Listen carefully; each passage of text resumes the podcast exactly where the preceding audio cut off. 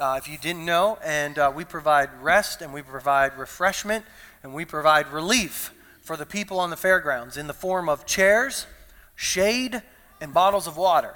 And so we also provide rest and, re- and restoration for their soul. And uh, Mark and Ginny Apple head that up. And uh, he's going to come and just share a little bit about what's happened. Uh, if he shared everything that's happened, uh, we wouldn't be going home for a long time. And so he's going to share a little bit about what God's done uh, on the fairgrounds. God. I hate to do this. I got to say something before that, which he offered that we could say something. But through the veil, that song said, through the veil. And I just see a pillar or a cornerstone. He's our cornerstone. And I just kneeling down and just holding on to it. Through the veil, we're so safe. We're so safe as we go through the, and we have through the blood of Jesus, we can go there. And Pastor's talking about the love of God, so I just, I just couldn't get it off my heart. So I just wanted to say maybe two or three things uh, about the fair. It's kind of a personal testimony. Um, this part isn't, but we've given away about 2,000 bottles of water so far. Last year we gave around maybe 1,800 at the most, and after the whole fair, people are finding out they're very thankful, they're very grateful. Some of them will say over and over again, we just so appreciate this. They'll come back the next day and get some. And one lady even said, you know, I don't know who's doing this or who's behind this. And I just said, God is, you know, so. But anyway, um, it's, uh, it's absolutely phenomenal. I cannot, I, I, I got to believe God's doing something. Pastor's talking about open heavens over, over, uh, over this city. Last year, trying to witness, trying to witness, trying to witness, and had some really good results, but they were few and far between. And this year, I come running from roofing yesterday. I'm there most of the time, but yesterday I had to be at the roofers till about three. This year I came running from roofers. I walk in the tent. I'm thinking I'm going to talk to Jenny and kind of get, you know, what's going on and, you know, kind of take my place. But instead, there's some guys in there already. It's like, ah, got a witness to them. So, you know, what do you guys think about God? That's how I usually start out. What do you guys think about God? And most often, they're actually open to, to listen and to, to ask questions. And uh, those two guys and their two, two gals talked to them, I, I, would guess, a half an hour just to get started out. And um, on and on and on. I got done with them, three more come in. And I'm talking to them about 20 minutes. I get done with them, and some more come in. And it's just one after the other. I turn around, and most of them are 18, 19, 17, 16 years old. A couple little 14 year olds came in, and I said, Here, let's get some chairs. I said, I'm tired. I've been blah, blah, blah, and forever. And I was just wore out, roofing, and then blah, blah, blah. And then, you know, the thing about it is, though, they stand there, and after you give them a whole bunch, they want more. They want more. And it's like, hey, I said everything I could. I'm tired. And uh, so and they kind of sit there. And then somebody else comes in. It's like, okay, I got to go, you guys. And so it's just, it's just, to me, somebody's praying. Some church has been fasting, fasting for 40 days. Is that what it is? Or is it just from the, the years and the months before this that people have been praying? Is this a revival starting to break out? I don't know, but I've never seen so many teenagers just sit there and not make smart remarks and not do anything except look and just talk, and some just smile. And, and, and if one of them seemed a little cold and the other one didn't, it seemed like it was almost the opposite sometimes, where they both got involved. But uh, it was just, it's just amazing what's going on out there. And, and uh, uh, I think that's all I have to say. There's probably something I'm missing. Oh, I want to say this. I've been praying for the last year, probably, but especially the last few months, nothing to do with the fair. But I'm thinking about these verses Go ye therefore and teach all nations, disciple all nations, baptize them in the name of the Father, Son, and the Holy Spirit, teach them to do everything I taught you. So the apostles are supposed to teach us to do everything that God taught them to do. So one of them is go and tell everybody. So I'm thinking of that. God, am I being obedient? I never feel led to go tell anybody. And yet the Bible says it. Another verse, uh, I have, you have not chosen me, but I chose you to go and bring forth fruit, fruit that will remain. Another verse, if anyone follows, uh, verily I say unto you, anyone follows me, I will make them fishers of men. And I'm thinking, I haven't been fishing a lot of men lately. I've done off and on throughout my whole life, but it hasn't been a lifestyle. What about my father's heart? How will they hear without a preacher? And then preachers are supposed to teach people to do the worst ministry, so we all have to preach, because how are they going to hear without a preacher? And so I just encourage anybody that would like to just even be interested like I was. It wasn't until we went to California that I finally had a breakthrough. I felt like I got out to California, no roofing, nothing, nothing to worry me, nothing that I had to be busy about. Kind of watched the, the young people and stuff, but I wasn't busy like usual. I said, if I can't do it here, I'm never going to do it. So I ended up being able to, what I felt was an adequate gospel witness to only three people. But I felt it was adequate. I felt really good. I felt like a Holy Spirit was there. Came home, did two more, long story short. And one of them is really open. The other one, I gave him as much as he could, and he was interested, but he didn't want to go any farther at this point. And now we're at the fair, and at the, at the end last night, I'm watching subconsciously all these chairs disappear, and I don't know why they're disappearing. I think there's only one chair left in here. And uh, Stan reminds me, there's a whole bunch of people just took all our chairs and they're sitting out there. So I go out there and I look at them. and they're wondering why I'm looking. I said, I bet you wonder why I'm looking at you. And I said, uh, You're on our chairs. Stay there. Stay sitting. I got to tell you something. Told them about Jesus. And we pray, prayed over and with all of them. A lot of people gave their life to the Lord yesterday. I don't know how committed. Two people were, were a lot like me coming out of the Catholic Church. And they. Um, they, uh, they said, well, the gal especially, but they are both sincere. The gal said, Well, I think I'm 85% totally. And she was just so sincere. She's like a Cornelius to the max. Just loved God, gave to people, tried to help people. And I said, I was 98% good. I was 98% after God, but I was going to hell. I said, You got to give your life. He needs to be Lord. I'll leave it at that. Thanks, Mark. We're going to go ahead and dismiss our, our kids for uh, Children's Church. They can meet their teachers out in the lobby area. There are still spots available at the fair. And so if you have not signed up to work, uh, you can. And uh, I promise you, no one forces you to do anything. All you have to do is if someone comes in and says, Can I have some water? You say yes. So everyone repeat after me yes. Okay, there you go. See, all of you are now qualified to work.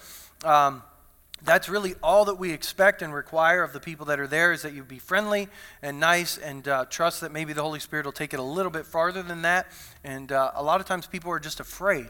And I promise you, there's nothing to be afraid of. And so try it out. Uh, they'll be there all day today and all day tomorrow. And I know that there's a lot of spots open. So um,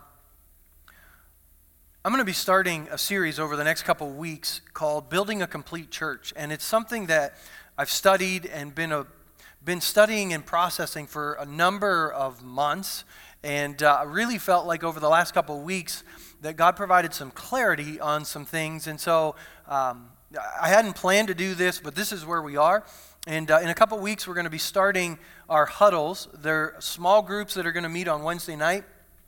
Basically, what we did in this room on Wednesday night when we uh, studied a, a, book together and then we prayed together and we fellowshiped together is now going to take place in smaller groups at different places around the city. Okay, and some of them will meet on Wednesday night, but if you're not available to meet on Wednesday night because you're in children's ministry or youth ministry or you work and you want to do it on a Sunday night, we're providing them on Sunday night also. And so, on your Connect card is a place to sign up. If you want to do that, there will not be an adult study on Wednesday night in this room, okay, unless one of the groups wants to meet in that room. Um, and so if you want to be a part of that Wednesday night study, uh, please mark that on your Connect card. And uh, we'll get more information to you uh, following that. We're going to study a book called The Prodigal God by Tim Keller. And uh, I'll be preaching a series on that. And then our groups will be discussing it among themselves. And so, um, as I shared through the family meeting, I really felt like the Lord was speaking to us as a church that it's not it's time to not just gather information it's time to put that information to use. And uh, in churches we're really good at learning but not so good learning data but not so good at putting it into practice.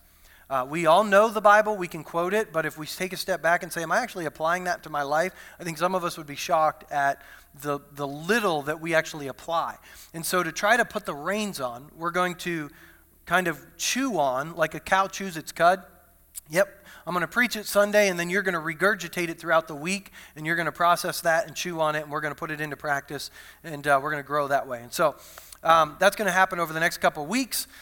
And so, but first, we're going to do this series called Building a Complete Church. And uh, while we were gone, and uh, I felt like, man, I was just in my element as we were gone. What a great uh, vacation time. We were in New York City for a couple weeks with my family, and uh, I love, love, love, love, love, love the city. Those of you that go into the woods and camp and relax, and you just come, you're like, oh, I'm in heaven. Uh, I, that's where I was, and uh, surrounded by millions of people, and they're bumping into you, and you're just, it's loud and obnoxious, and I actually get refreshed there. I don't understand it, um, but I do, and so. Uh, then we were in Minneapolis for a couple weekends to take Kedrick there and drop him off, and so he's loving the city, and uh, he's a little bit of me in him, but he actually has more of his mother in him, and uh, so that's good for him because she's got some better qualities, and so she, he's got a little bit of us, and so he's got our weaknesses too. God help him. Um, but he's there and he's loving it, and uh, we were there for a couple weeks, and so we had a chance to visit lots of different churches. And, uh, you know, we went to Hillsong Church in Manhattan and River Valley Church in Minnesota. And last week we had a worship service on the, the campus of North Central University with just the incoming freshmen and students. And, you know, there were so many differences and yet so many similarities about how churches worship. And so, one of the things I love about being out of town is being in a church where you just kind of observe and you get to be a part and um, not necessarily be someone that has to focus and pay attention to other things and but you get better at it. You get better at focusing on the detail and yet worshiping god which is good because we need to do that in real life all the time and uh, we're not always real good at it. But um, as i was processing this and and you know trying not to critique the worship service that I sat in and think, you know, what do they do that I like and what do they do that I don't like? And it's that's really hard to turn off. And uh, I was there and uh, processing that, and I start I stopped and thought, what does God even want from a church? What what does He want our body to be? And that whole idea of church for us culturally, we've got to remember church isn't a building. It's not a service, it's not a name, it's not ministries, it's a group of people. And so as you look around the room today, Huron First is the people in this room. It's not what happened 10 years ago. That's not Huron First. It's not what happened 50 years ago. It's not Huron First. Huron First is not the ministries that we offer. It's the people that are a part of this body.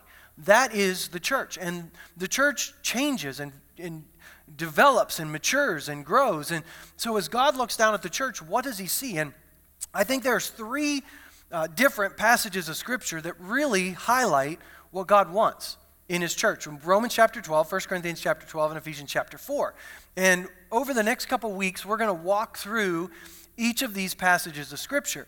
And in Ephesians chapter 4, at the end of, or in the middle of this chapter, excuse me, this is what Paul says. He says, We will continue, and we'll talk about what will continue, but I want us to focus on this. We'll continue until we all, all, not most, not majority, all come to such unity in our faith and knowledge of God's Son that we will, here you go, this is what God wants, be mature in the Lord measuring up to the full and complete standard of Christ.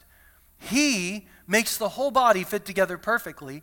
As each part does its own special work, it helps the other parts grow so that the whole body is healthy, growing, and full of love. Now, I'm guessing if when you walked in today, I handed you a card and said, How many of you today would love to attend a church or be, know, see, why do we say that? How many of you would like to be a part of a church where it is healthy, growing, and full of love, it's mature in the Lord, and it measures up to the full and complete standard of Christ? I'm guessing, guessing, at least the majority of you would say, absolutely. I want that. And so here's the thing we want what God wants. Now, maybe we disagree on how we get there. And maybe as we start walking through some of these passages of Scripture, what we thought was the way there might shift a little bit. In fact, the Scripture teaches us that God gives us this book, He gives us His Word to shift our thinking. Because we think some way is right, but in the end, that way leads to death. Unless we've already conformed our mind to what His Word says. Okay? In Romans chapter 12, because that's where we're going to start. We're going to start in this book of Romans. Oh, I, I forgot to give you this. I, I can give you this. Because these three passages of Scripture, um, Romans chapter 12, as we're going to study today in just a second, talks about the gifts that the Father gives to his church. 1 Corinthians chapter 12 talks about the gifts of the Spirit given to the church. And Ephesians chapter 4 talks about the gifts that Jesus gives to the church. And so we're going to talk through each of that. And in 1 Corinthians chapter 12, we see all of them at work. There are different kinds of spiritual gifts, but the same Spirit is the source of them all. There are different kinds of service, but the same Lord. God works in different ways, but it is the same God who does the work in all of us. And so all three of them, as one being, are at work making a mature, complete church. And so we're going to look first at Romans chapter 12. And I want us to read this passage of Scripture together. We're going to start in verse number 1. Um, verses 1 and 2 really don't have, excuse me, a lot to do with today's passage, but I want us to, to read it to kind of put it in context. So, dear brothers and sisters, I plead with you give your bodies to God because of all He has done for you. Let them be a living and holy sacrifice, the kind He will find acceptable. This is truly the way to worship Him. Okay, so again, it's not the song we sing, it's the life we bring. Am I giving Him my life? I mean, we can stand here and we can declare who He is, but if we walk out those doors and we're living for ourselves and not for Him, it's not worship. It's just singing. Okay? So we want to give our bodies completely to Him, is a, a way to worship Him. Do not copy the behavior and customs of this world, but let God transform you into a new person by changing the way you think.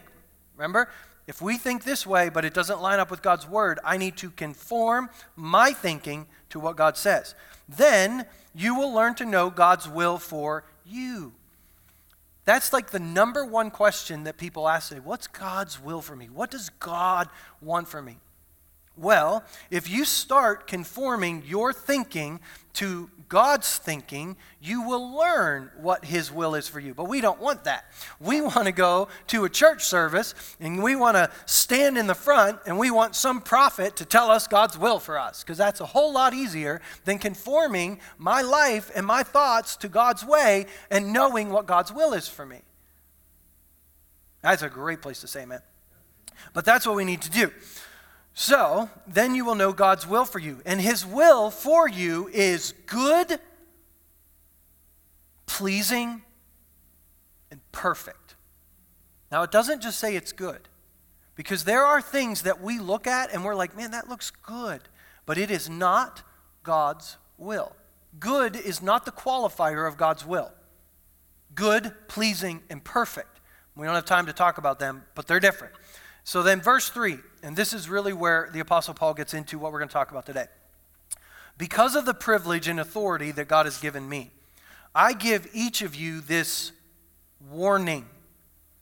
Okay, now, if you're going to get a warning, that means we got to pay attention because we got to know something. Something that's about to follow is important, or maybe we're unaware of, and so we gotta we gotta pay attention. Don't think you're better than you really are. Amen. That is the American culture today. And every single one of us sitting in this room right now need to make sure we pay attention to that. Because it is way too easy for us to start thinking we are better than we are. Be honest in your evaluation of yourselves. Okay, now, you don't have to think you're this terrible person because what do you measure yourself by? The faith God has given us. We don't measure ourselves by my ability. I don't measure myself by what I can do. I don't measure myself by how well I've performed this week. I measure myself by the faith God has given me. Just as our bodies have many parts, and each part has a special function, so it is with Christ's body. We are many parts of one body, and we all belong to each other. See, there are people in our world today that will teach you you can love Jesus and serve Jesus, but you don't need to be a part of the church. I don't know what they do with that verse of Scripture because right there it says the church, people, we all belong to each other. It doesn't just say just serve Jesus and don't worry about anybody. It says you belong to each other. That's pretty important. In His grace, God has given us different gifts for doing certain things well. So if God has given you the ability to prophesy, speak out with as much faith as God has given you. If your gift is serving others, serve them well. If you are a teacher, teach well. If your gift is to encourage others, be encouraging. If it's giving, give generously. If God has given you leadership ability, take the responsibility seriously. And if you do, and if you have a gift for showing kindness to others, do it gladly. I, didn't, I don't know if you know this, but the scriptures teach that we're made in the image of God. That means you and I bear part of the characteristics and nature of who God is. And He did that. He made us in His image so that on this earth we could represent Him, that we could exercise His authority over creation. If you go all the way back to Genesis 1, you're going to see this. But we do not just bear His image individually, we bear His image collectively. Okay? Even in Genesis chapter 2, when he talks about creating man and women, he made them in his image, both male and female. Together, male and female actually create a fuller picture of the image of God. Meaning, what God has taken out of Himself, the characteristics, the nature, He has put it into our lives. Some of those characteristics are in women, some of those characteristics are in men. And so, if you come together as a husband and wife, you actually see a fuller picture of who God is. So, we would rather be God ourselves. That's human nature. I do not want some part of God to be found in another person. I would like to isolate myself and just be God all to myself. I don't want to see the image of God in other people. But the scripture is loaded with this idea. We're going to talk, uh, when we talk about Ephesians chapter 4 next week, that the ministry of Jesus on earth, the apostle, prophet, pastor, teacher, evangelist, those are all part of the ministry Jesus did when he walked on the earth. And what Jesus did when he left is he took the ministry that he created, that he did, that was in him, and he separated it into five parts and he spread it out. Why? Because we belong to each other. And so what happens is God has taken graces, gifts. That word gifts in this passage is actually the word charisma in the Greek. It's the word for grace. So it can be gift, it can be grace. In some translations, we'll use it interchangeably. He has taken what exists in him, his nature, his personality. Because God has a personality, did you know? He's got characteristics. And He's taken from His characteristics and He's put them in each of us. And when we look at someone else and we don't like what's in them, what actually might be happening is we don't like something that's in God. Ooh, I would never do that. I'm very spiritual. Don't let anyone think more highly of, themselves, highly of themselves than they ought. We're going to keep coming back to that throughout the day. But in 1 Peter chapter 4, Peter says the same thing to the church. God has given each of you a gift, a grace, from his great variety of spiritual gifts. Now, I don't know if you picture God as Santa Claus up in heaven with a big sack doling out gifts. Okay? But that's not what he does. What God is doing is he's taking from the great variety of gifts that's in him. God serves. So if you serve well, that's because God took a part of himself and put it in you. God teaches. And so if you teach well, God took a part of himself and he put it in you. God prophesies. God is kind. Uh, whatever, God's a giver. Whatever exists in you that you do well is only because God has taken a portion of himself and he's placed it in you. Do you, do you understand? I mean, that, that excites me. See, here's the thing. I'm a teacher so i get way more excited than some of you when scriptures come together and it like all makes sense. It's like a puzzle. Anyone like to do puzzles? Do you ever get really excited when you find the piece you've been looking for for so long? That's kind of how i feel right now and i've got all this juice inside of me and i don't know what to do with it. So just bear with me as i kind of walk through this. Um, in jeremiah chapter 1 jeremiah god's speaking to him. He says jeremiah i knew you before i formed you in your mother's womb. Now we know that God does not treat anyone differently on planet Earth. So, all people, God treats them the same. So, if God formed Jeremiah in his mother's womb before he was born and he set him apart and appointed him as something, he did it for you. He did it for you. And if your job is to be a CPA, if that's what he's gifted you in, it's because God is a God of detail.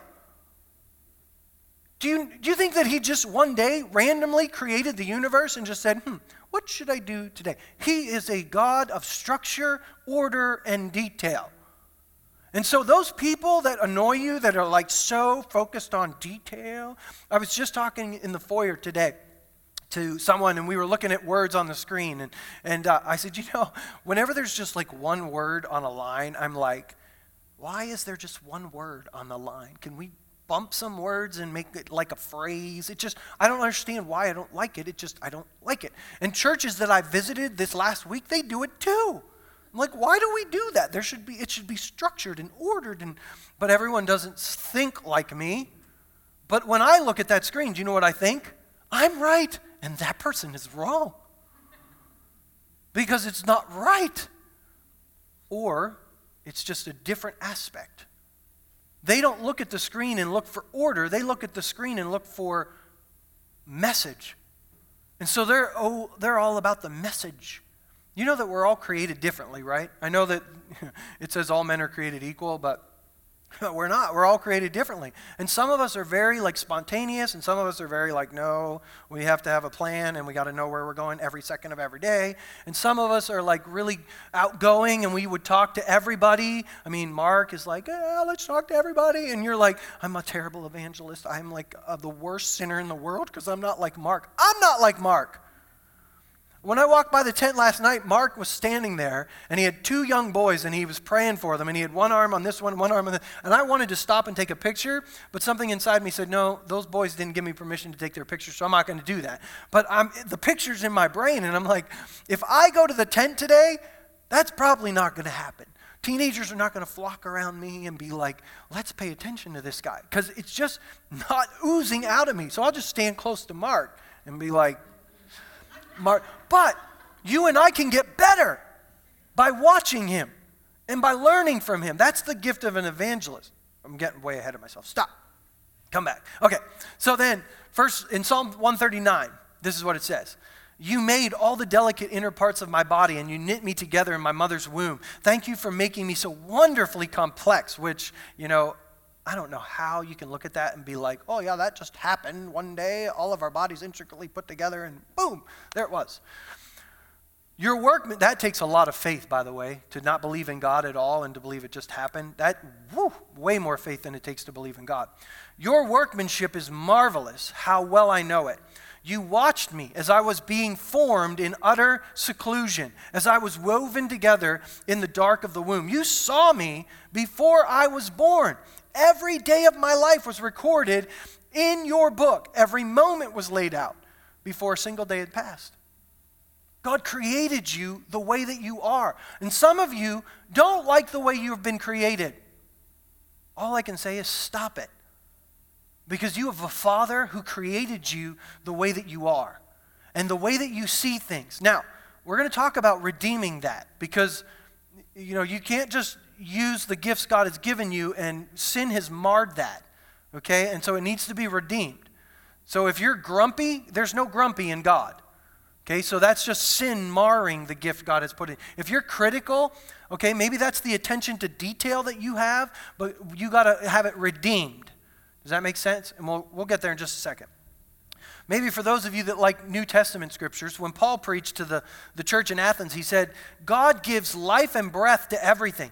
He satisfies every need. From one man, he created all the nations throughout the whole earth.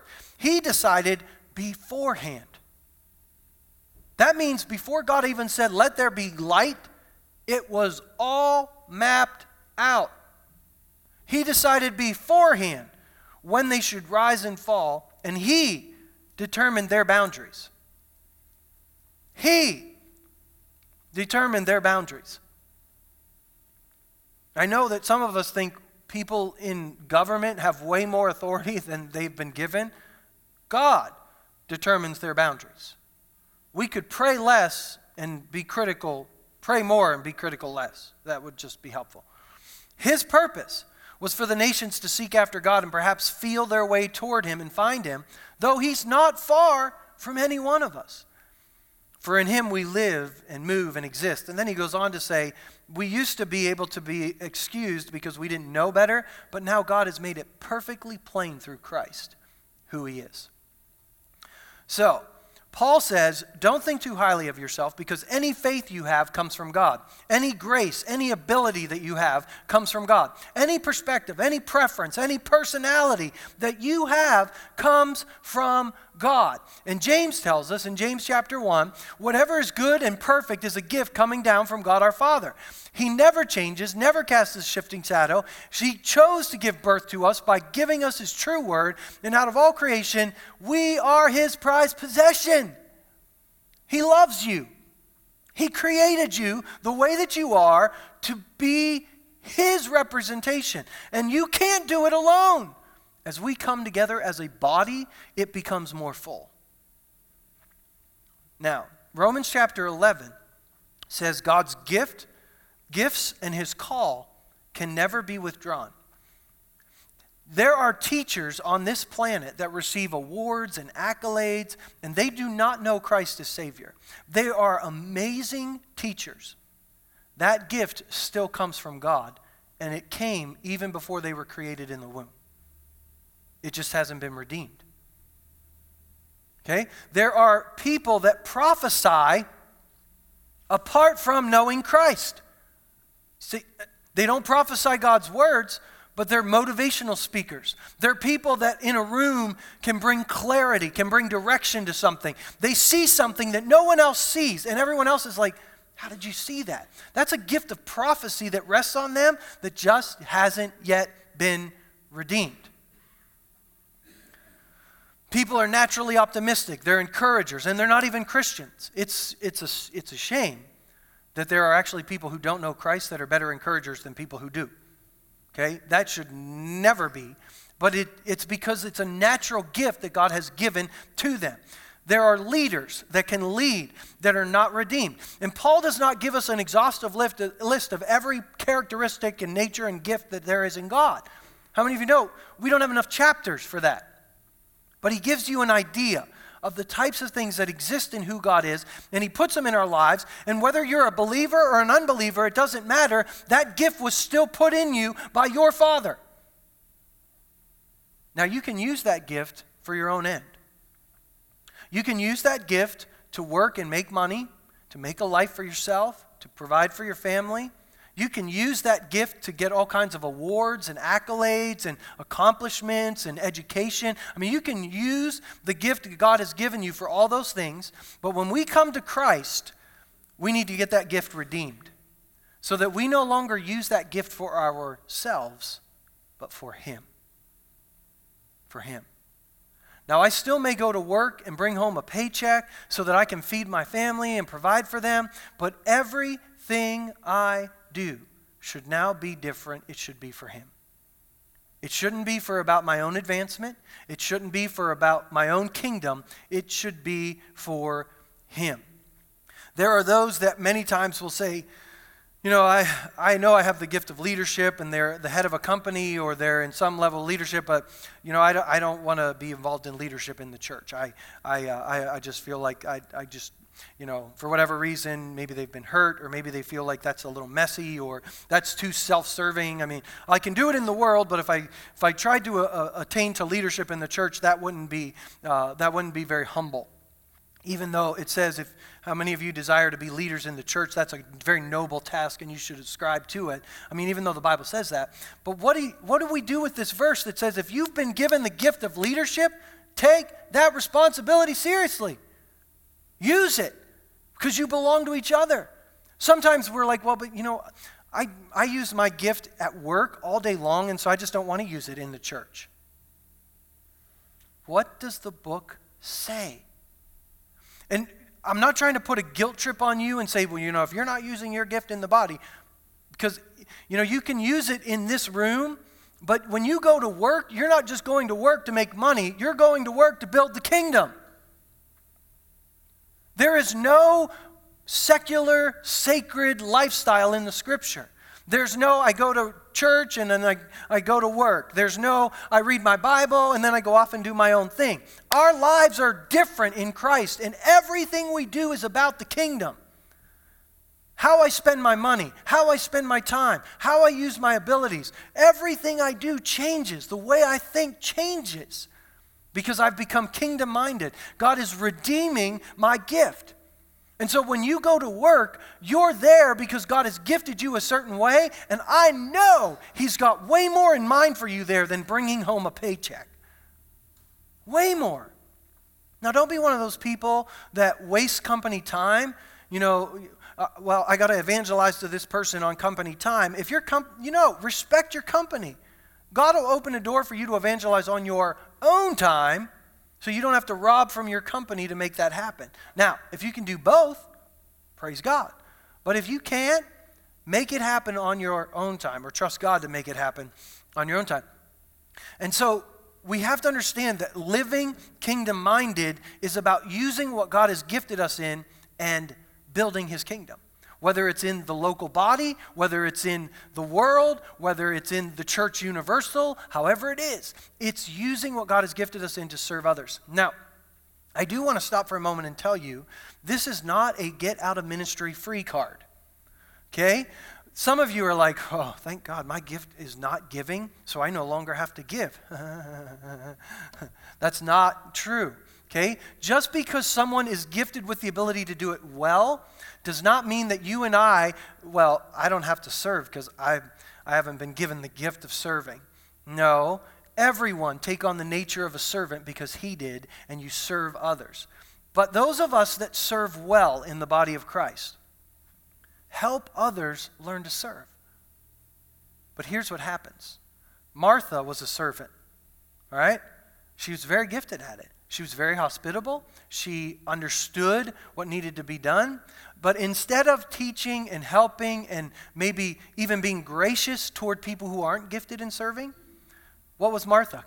She was very critical. Lord, tell Mary to get off her butt and get in here and help me. That's what she said. Okay? Now, I know that she didn't because she lived in a respectful culture, but if Jesus came today, that's what we would have said.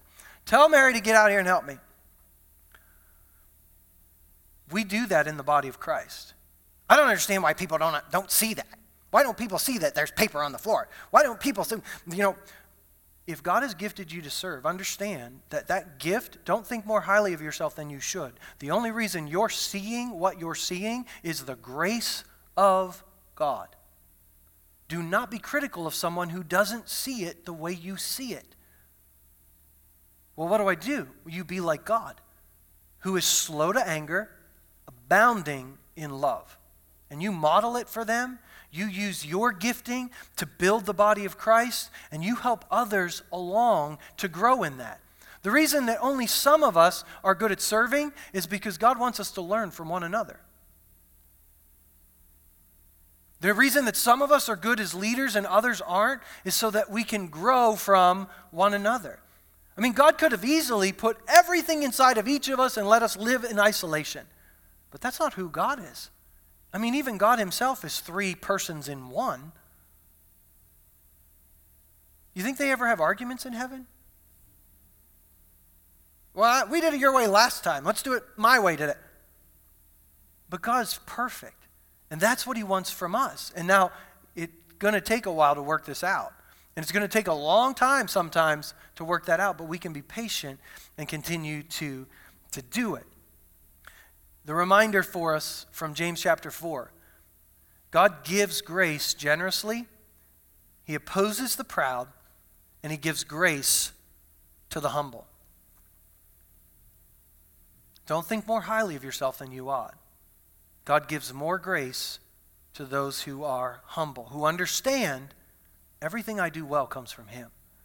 And so I'm not going to judge someone who doesn't do the things I do or see the way I see, because I understand I see it because of the grace of God.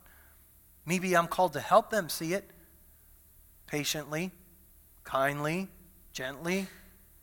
Those words are all through the scripture when it comes to teaching and helping others.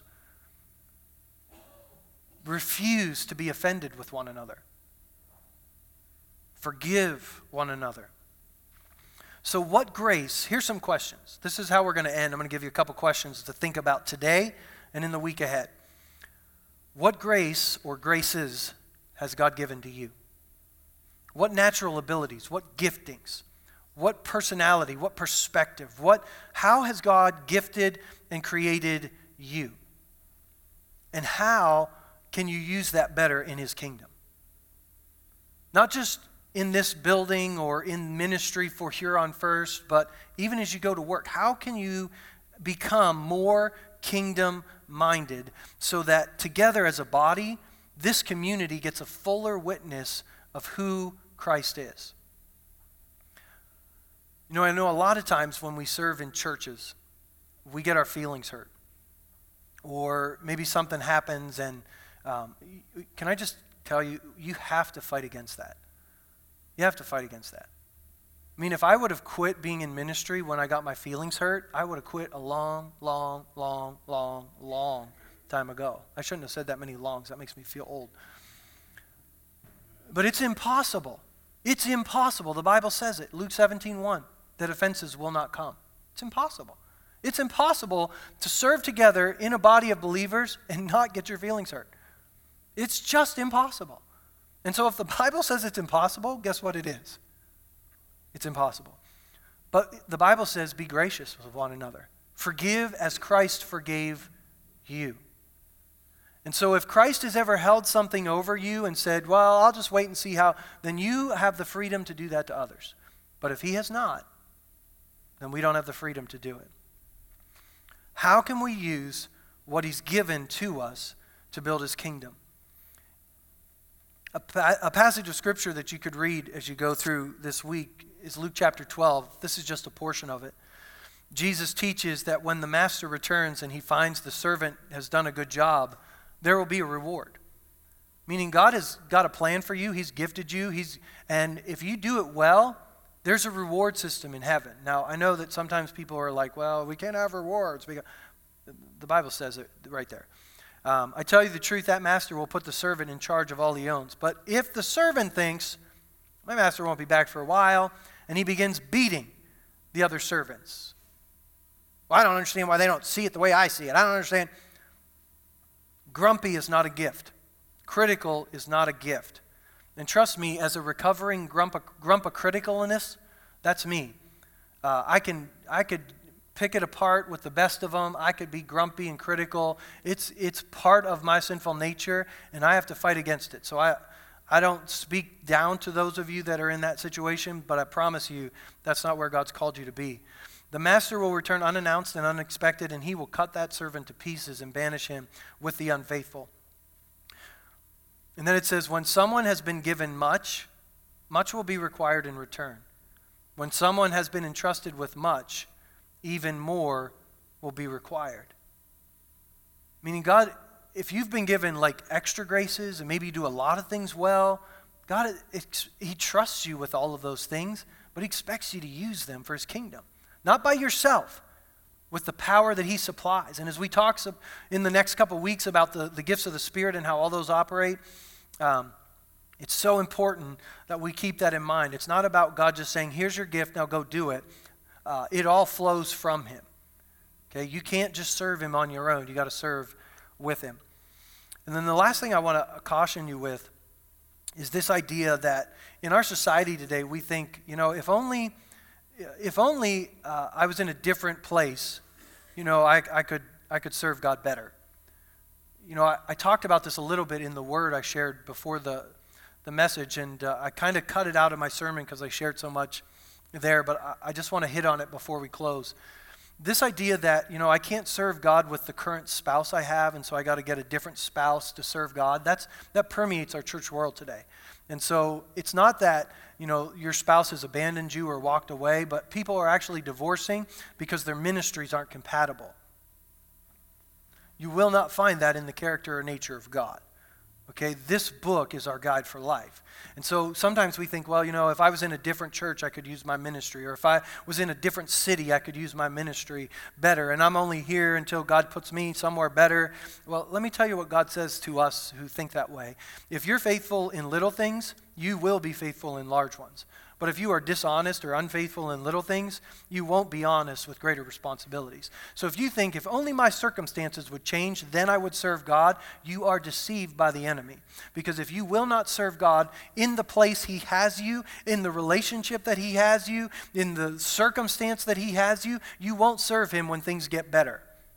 Okay, so don't, don't let the enemy trick you and lie to you in that moment.